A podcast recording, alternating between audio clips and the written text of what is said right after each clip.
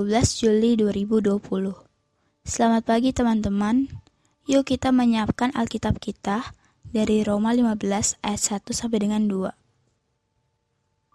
Mari kita berdoa.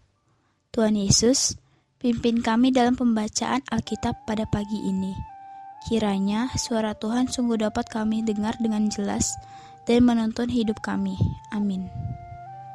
Roma 15 ayat 1 dan 2 Kita yang kuat wajib menanggung kelemahan orang yang tidak kuat dan jangan kita mencari kesenangan kita sendiri.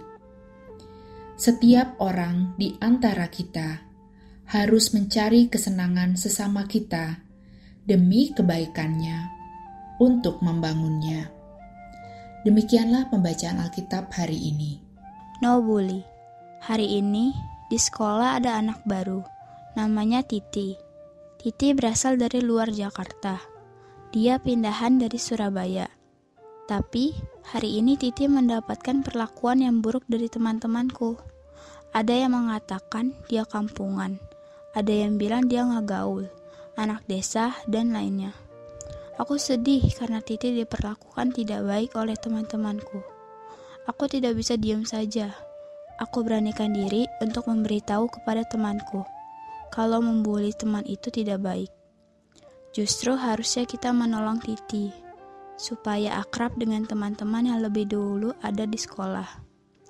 Aku ingin menjadi teman bagi Titi, dan itu aku sampaikan ke Titi. Titi sangat senang karena aku mau berteman dengan dia. Teman-teman, apa prinsip Alkitab saat seseorang dibully atau dilecehkan atau direndahkan orang lain?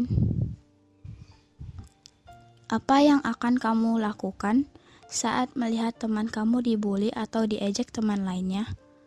Doakan agar kita mendapatkan keberanian itu dari Tuhan. Jika teman-teman sudah menjawab pertanyaan di atas, yuk kita berdoa.